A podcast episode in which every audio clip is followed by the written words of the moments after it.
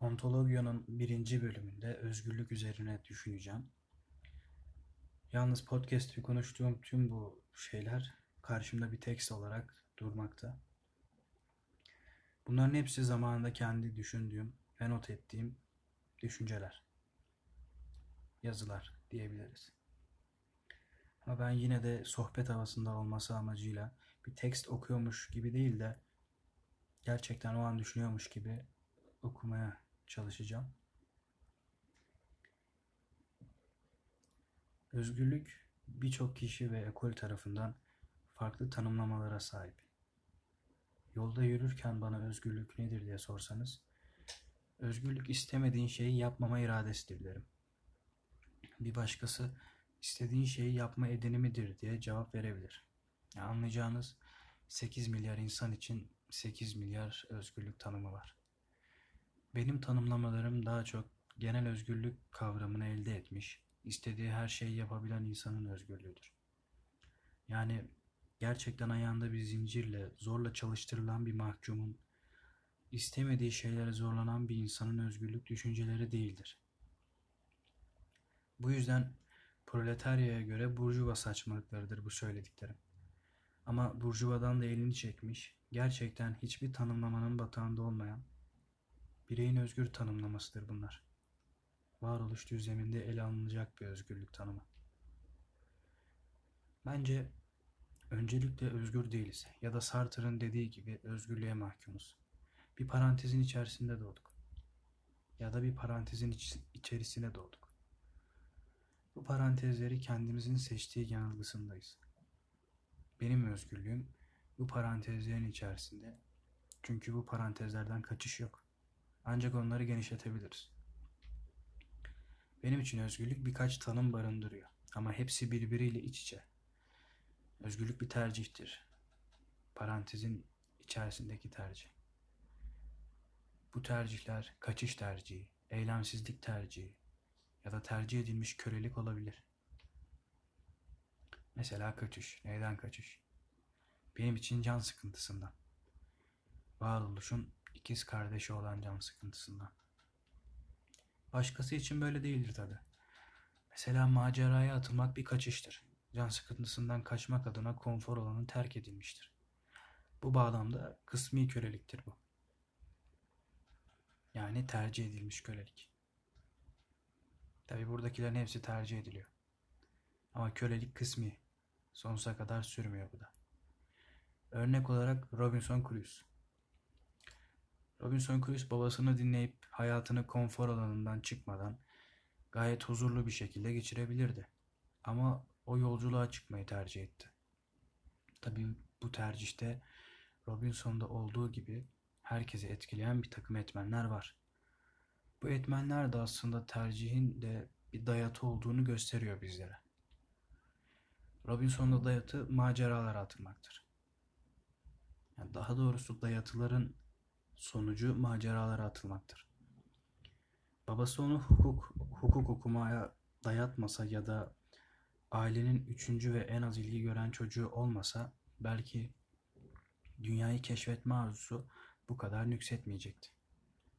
Elbette bu dayatıda önem, dönemin coğrafi ve siyasi talihinin de etkisi var. Tüm bunlara baktığımızda Robinson'un özgür bir iradeyle tercih ettiğini söyleyebilir miyiz? Bence ancak sorgulanmamış bir parantezin içerisinde olduğunu söyleyebiliriz. Robinson'dan çıkmak gerekirse kendi hayatımdan örnek vermek isterim. Bu sene kamp yapmak için daha önce hiç gitmediğim bir yere gittim. Yola çıkmadan önce bu yolculuğun zor olacağını da biliyordum. Yani evimde sıcak yatağımda uyumak varken sert bir zeminde uyuyacağımın farkındaydım. Ama gittim konfor alanının dışına çıktım. Kaçtım. Kaçtım daha doğru olacak. Yani bir nevi kısmi zamanlı köle oldum. Kısmi zamanlı çünkü hayatımın tamamını kampta geçirmiyorum. Rutin hayatımdan bir miktar uzaklaşarak, daha zorlu bir iş yaparak kısmi zamanlı köle oldum. Ve neden oldum? Can sıkıntısından kaçmak için. Sait Faik de can, sıkın, can sıkıntısından kaçmak için bir işe girmişti. E, birkaç gün sonra sanırım istifa etmişti işten. Yapamıyordu. Aylak adamın sıkıntıları farklı oluyor tabii.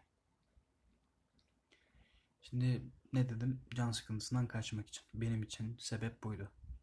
Canım sıkılıyordu çünkü içinde bulunduğum modern zamanlar beni sıkıyordu. Yani bu bir dayatıydı. Modern zamanların dayatısı. Belki dayatı demek yerine modern zamanların o anki işleyişinin bir yan ürünü bana veriliyordu. Sıkıntı, can sıkıntısı. Ben de kamp yapmayı seçtim çünkü elimde pek de başka fırsat yoktu. Yani yurt dışına da gidebilirdim çok zengin olsam. Ya da başka şeyler işte. Aklıma bile gelmiyor. E, diyelim ki ailem kamp yapmamı istemediler ki istemediler de zaten. Eğer onların isteklerine boyun eğmiş olsaydım bu da bir tercih olacaktı. Yani konfor alanında kalma tercihi. Aile, aile ile aranı bozmama tercihi. Ama benim karakterim buna pek müsait değil.